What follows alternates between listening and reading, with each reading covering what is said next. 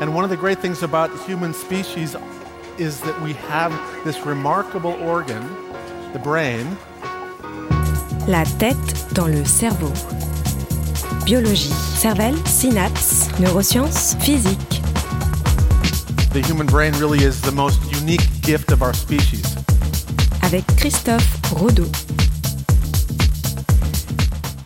Saint-Valentin oblige, il va être question d'amour et de ce qu'il se passe dans le cerveau lorsque l'on éprouve ce sentiment. La tête dans le cerveau.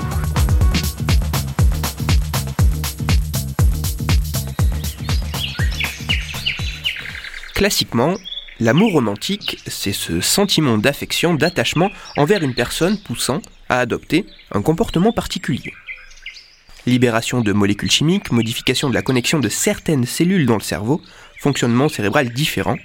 Être amoureux modifierait le fonctionnement du cerveau de bien des façons. Même si les travaux sur ce sujet commencent à s'accumuler, tout ceci reste encore mystérieux. Loin de moi l'idée de revenir en détail sur ce que l'on sait actuellement du cerveau amoureux, car bien plus d'une chronique serait nécessaire. Nous allons seulement nous demander ce qu'il se passe dans le cerveau lorsque l'on voit l'être aimé. Et nous allons essayer de répondre à cette question.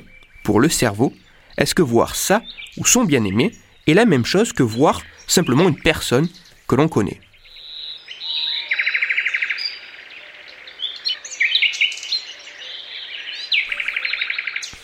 Pour essayer de répondre à cette question, il y a quelques années, des chercheurs anglais ont fait passer une expérience extrêmement simple à une quinzaine de volontaires amoureux depuis un certain temps. L'expérience consistait, entre autres, à mettre ces volontaires dans une machine IRM afin d'observer les variations de leur activité cérébrale lorsque ceux-ci regardaient des images. Les images présentées n'étaient pas des images quelconques. Les images représentaient toutes des personnes connues par les volontaires. Il était présenté à chaque participant plusieurs fois les quatre mêmes photographies. Parmi ces photos, une seule représentait l'image de l'être aimé. Les trois autres représentaient l'image d'amis, du ou de la volontaire, du même sexe que leur partenaire, d'âge similaire et qu'ils connaissaient depuis au moins aussi longtemps que l'être chéri. Les chercheurs ont donc analysé l'activité cérébrale des participants en comparant ce qu'il se passait dans le cerveau des volontaires lorsqu'ils regardaient la photo de l'être aimé, comparé à ce qu'il se passait lorsque ceux-ci regardaient des photos d'amis. L'idée étant que la seule chose variant entre ces deux types d'individus est la présence du sentiment amoureux.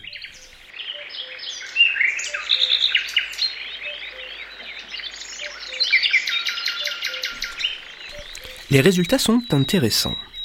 Regardez la photo de l'être chéri va activer davantage certaines zones cérébrales et diminuer l'activité d'autres zones comparé à ce qu'il se passe à la vision de la photo d'un ou d'une amie.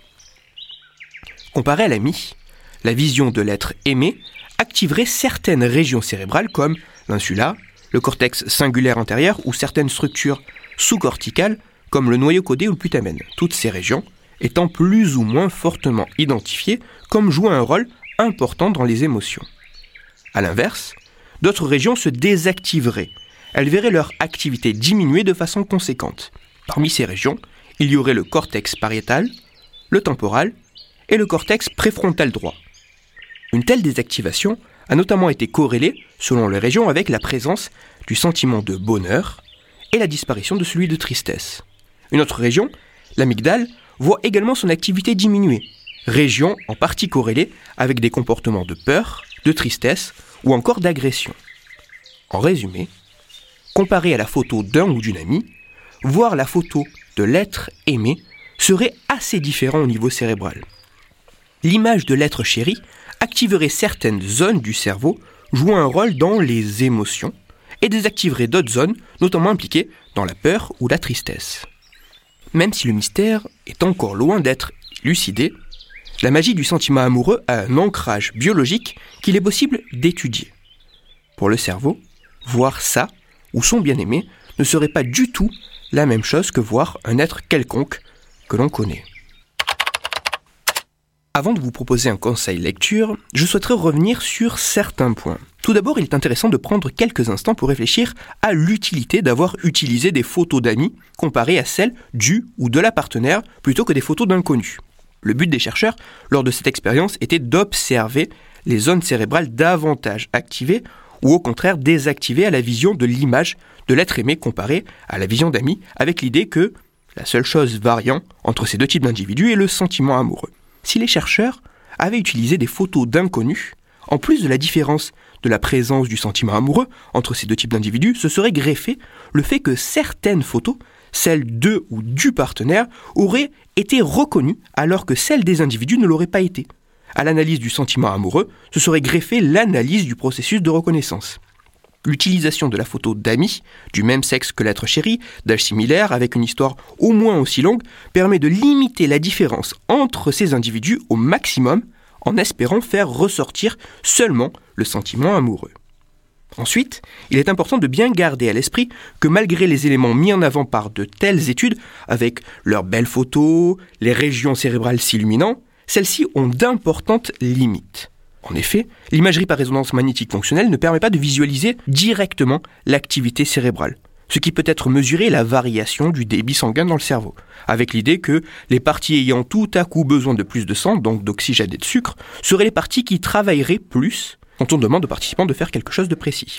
Caricaturalement, cette technique ne mesure donc pas l'activité du cerveau, mais détecte seulement les zones qui se mettraient brusquement à avoir besoin de plus de sang.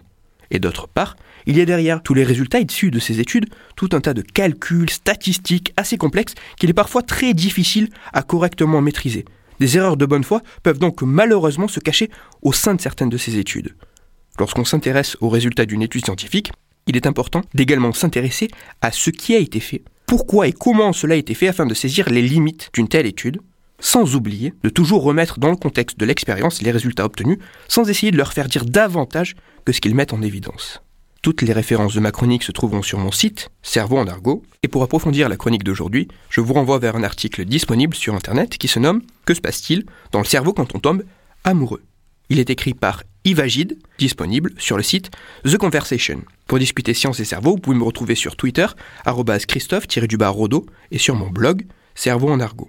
Je vous rappelle que si vous, auditeur, vous avez des questions ou des sujets dont vous voudriez que je parle, n'hésitez pas à me le faire savoir directement sur mon compte Twitter et j'essaierai d'y répondre dans une future chronique. Christophe Rodeau. La tête dans le cerveau.